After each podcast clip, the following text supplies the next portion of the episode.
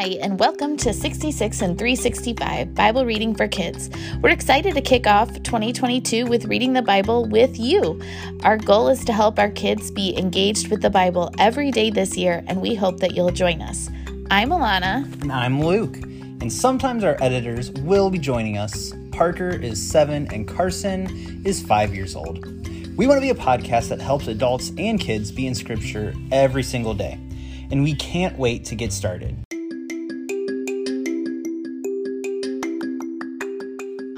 Episode, we jump into the book of Judges.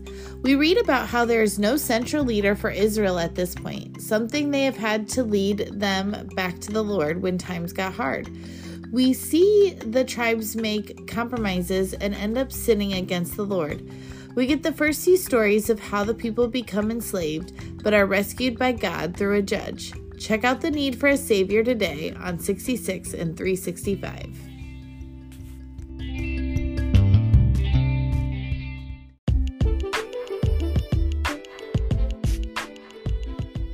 Judges chapter 1.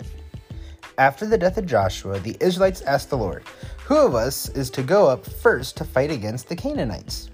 The Lord answered, Judah shall go up. I have given the land into their hands. The men of Judah then said to the Simeonites, their fellow Israelites, Come up with us into the territory allotted to us to fight against the Canaanites. We, in turn, will go with you into yours. So the Simeonites went with them. When Judah attacked, the Lord gave the Canaanites and Perizzites into their hands, and they struck down 10,000 men at Bezek. It was there that they found Adonai Bezek and fought against him, putting to rout the Canaanites and Perizzites. Adonai Bezek fled, but they chased him and caught him. Then Adonai Bezek said, Seventy kings with their thumbs and big toes cut off have picked up scraps under my table. Now God has paid me back for what I did to them. They brought him to Jerusalem, and he died there. The men of Judah attacked Jerusalem also and took it. They put the city to the sword and set it on fire. After that, Judah went down to fight against the Canaanites living in the hill country, the Negev, and the western foothills they advanced against the Canaanites living in Hebron, formerly called Kiriath Arba, and defeated Sheshai, Ahiman, and Talmai. From there, they advanced against the people living in Debir, formerly called Kiriath Sepher.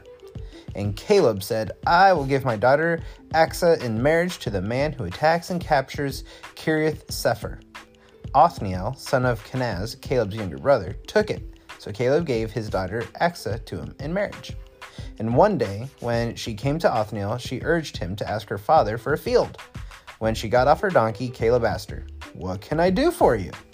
She replied, Do me a special favor. Since you have given me land in the Negev, give me also springs of water. So Caleb gave her the upper and lower springs. The descendants of Moses' father in law, the Kenite, went up from the city of palms with the people of Judah to live among the inhabitants of the desert of Judah in the Negev near Arad. When the men of Judah went with the Simeonites, their fellow Israelites, and attacked the Canaanites living in Zephath, and they totally destroyed the city. Therefore, it was called Hormah. Judah also took Gaza, Ashkelon, and Ekron, each city with its territory. The Lord was with the men of Judah. They took possession of the hill country but they were unable to drive the people from the plains because they had chariots fitted with iron. As Moses had promised, Hebron was given to Caleb, who drove from it the three sons of Anak. The Benjamites, however, did not drive out the Jebusites who were living in Jerusalem. To this day, the Jebusites live there with the Benjamites. Now the tribes of Joseph attacked Bethel, and the Lord was with them. When they sent men to spy out Bethel, formerly called Luz, the spies saw a man coming out of the city, and they said to him, Show us how to get into the city, and we'll see that you are treated well. So he showed them, and they put the city to the sword, but spared the man and his whole family. He then went to the land of the Hittites, where he built a city and called it Luz, which is its name to this day. But Manasseh did not drive out the people of Beth Shan or Taanach or Dor or Ibleam or Megiddo and their surrounding settlements for the Canaanites were determined to live in that land. When Israel became strong, they pressed the Canaanites into forced labor, but never drove them out completely. Nor did Ephraim drive out the Canaanites living in Gezer, but the Canaanites continued to live there among them. Neither did Zebulun drive out the Canaanites living in Kitron or Nahalal, so these Canaanites lived among them. But Zebulun did subject them into forced labor. Nor did Asher drive out those living in Acco or Sidon or Ahlab or Ekzib or Helba or Ephek or Rehob. The Asherites lived among the Canaanites, inhabitants of the land, because they did not drive them out. Neither did Naphtali drive out those living in Beth Shemesh or Beth Anath. But the Naphtalites too lived among the Canaanites, inhabitants of the land. And those living in Beth Shemesh and Beth Anath became forced laborers for them. The Amorites confined the Danites to the hill country, not allowing them to come down into the plain. And the Amorites were determined also to hold out in Mount Heres, Ajalon, and Shaalbim. But when the power of the tribes of Joseph increased, they too were pressed into forced labor. The boundary of the Amorites was from the Scorpion Pass to Sela and beyond. Judges 2. The angel of the Lord went up from Gilgal to Bochim and said, I brought you up out of Egypt and led you into the land I swore to give your ancestors. I said, I will never break my covenant with you, and you shall not make a covenant with the people of this land, but you should break down their altars. Yet you have disobeyed me. Why have you done this? I have also said, I will not drive them out before you. They will become traps for you, and their gods will become ensnares to you. When the angel of the Lord had spoken these things to all the Israelites, the people wept aloud, and they called that place Bochim. They offered sacrifices to the Lord. After Joshua had dismissed the Israelites, they went to take possession of the land, each to their own inheritance. The people served the Lord throughout the lifetime of Joshua and of the elders who outlived him, and who had seen all the great things the Lord had done for Israel. Joshua, son of Nun, the servant of the Lord, died at an age of 110 and they buried him in the land of his inheritance at Timnath Heres in the hill country of Ephraim north of Mount Gaash.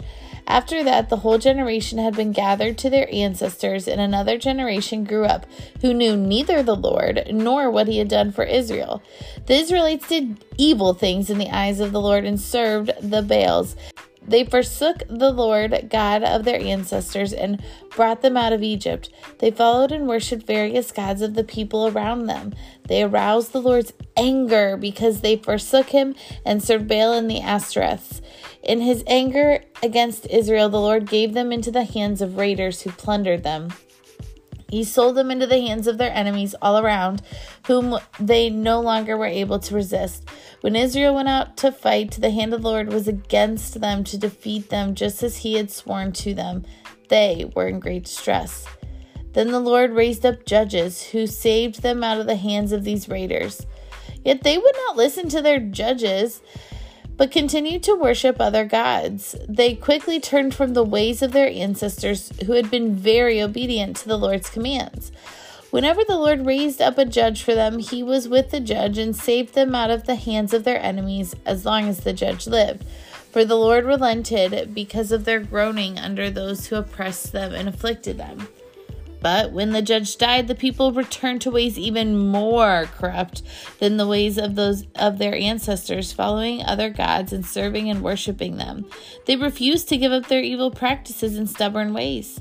Therefore the Lord was very angry with Israel and said, Because of this nation has violated the covenant I ordained for their ancestors and has not listened to me, I will no longer drive out before them any of the nations Joshua left when he died.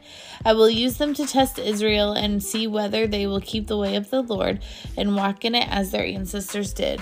The Lord had allowed those nations to remain when he did not drive them out at once by giving them into the hands of Joshua. Judges chapter 3. These are the nations the Lord left to test all those Israelites who had not experienced any of the wars in Canaan. He did this only to teach warfare to the descendants of the Israelites who had not had previous battle experience.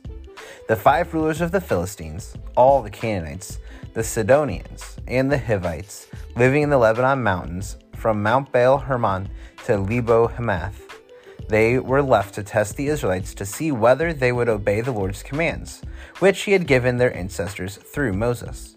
The Israelites lived among the Canaanites, Hittites, Amorites, Perizzites, Hivites, and Jebusites. They took their daughters in marriage and gave their own daughters to their sons and served their gods. The Israelites did evil in the eyes of the Lord. They forgot the Lord their God and served the Baals and the Ashtoreths. The anger of the Lord burned against Israel, so that he sold them into the hands of Cushan Rishathaim, king of Aram Naharaim, to whom the Israelites were subject for eight years. But when they cried out to the Lord, he raised up for them a deliverer, Othniel, son of Kenaz, Caleb's younger brother, who saved them. The Spirit of the Lord came on him, so that he became Israel's judge and went to war. The Lord gave Cushan Rishathaim, king of Aram, into the hands of Othniel, who overpowered him. So the land had peace for forty years, until Othniel, son of Kenaz, died. And then again, the Israelites did evil in the eyes of the Lord. And because they did this evil, the Lord gave Eglon, king of Moab, power over Israel, getting the Ammonites and Amalekites to join him. Eglon came and attacked Israel, and they took possession of the city of palms. The Israelites were subject to Eglon, king of Moab, for 18 years. Again, the Israelites cried out to the Lord, and he gave them a deliverer. Ehud, a left handed man, the son of Gera, the Benjamite. The Israelites sent him with tribute to Eglon, king of Moab. Now Ehud had made a double edged sword about a cubit long, which he strapped to his right thigh under his clothing. He presented the tribute to Eglon, king of Moab, who was a very fat man. After Ehud had presented the tribute, he sent on their way those who had carried it. But on reaching the stone images near Gilgal, he himself went back to Eglon and said, Your Majesty, I have a secret message for you. The king said to his attendants, Leave us! And they all left. Ehud then approached him while he was sitting alone in the upper room of his palace. He said, I have a message from God for you. As the king rose from his seat, Ehud reached with his left hand, drew the sword from his right thigh, and plunged it into the king's belly. Even the handle sank in after the blade, and his bowels discharged. Ehud did not pull the sword out, and the fat closed in over it. Then Ehud went out to the porch. He shut the doors of the upper room behind him and locked them. After he had gone, the servants came and found the doors of the upper room locked. They said he must be relieving himself in the inner room of the palace.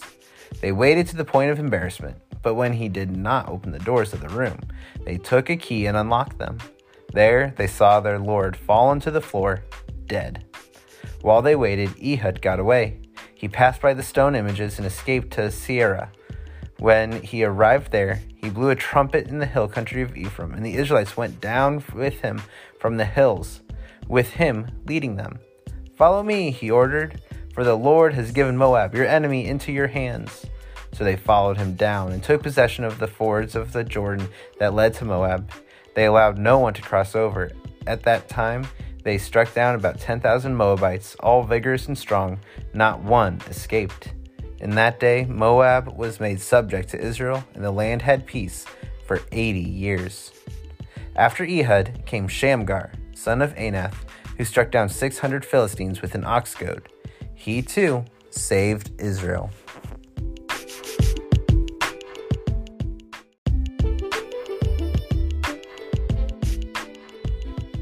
Now it's time for the question of the day. Our question for you and your family to talk about today is Do you believe that God's plan is perfect?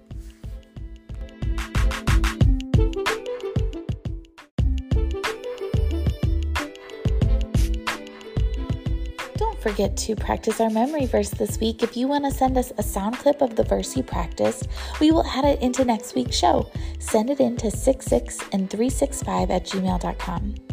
This week's memory verse is Hebrews 12:1. Therefore, since we have such a large cloud of witnesses surrounding us, let us lay aside every hindrance and the sin that is so easily ensnares us. Let us run with endurance the race that lies before us.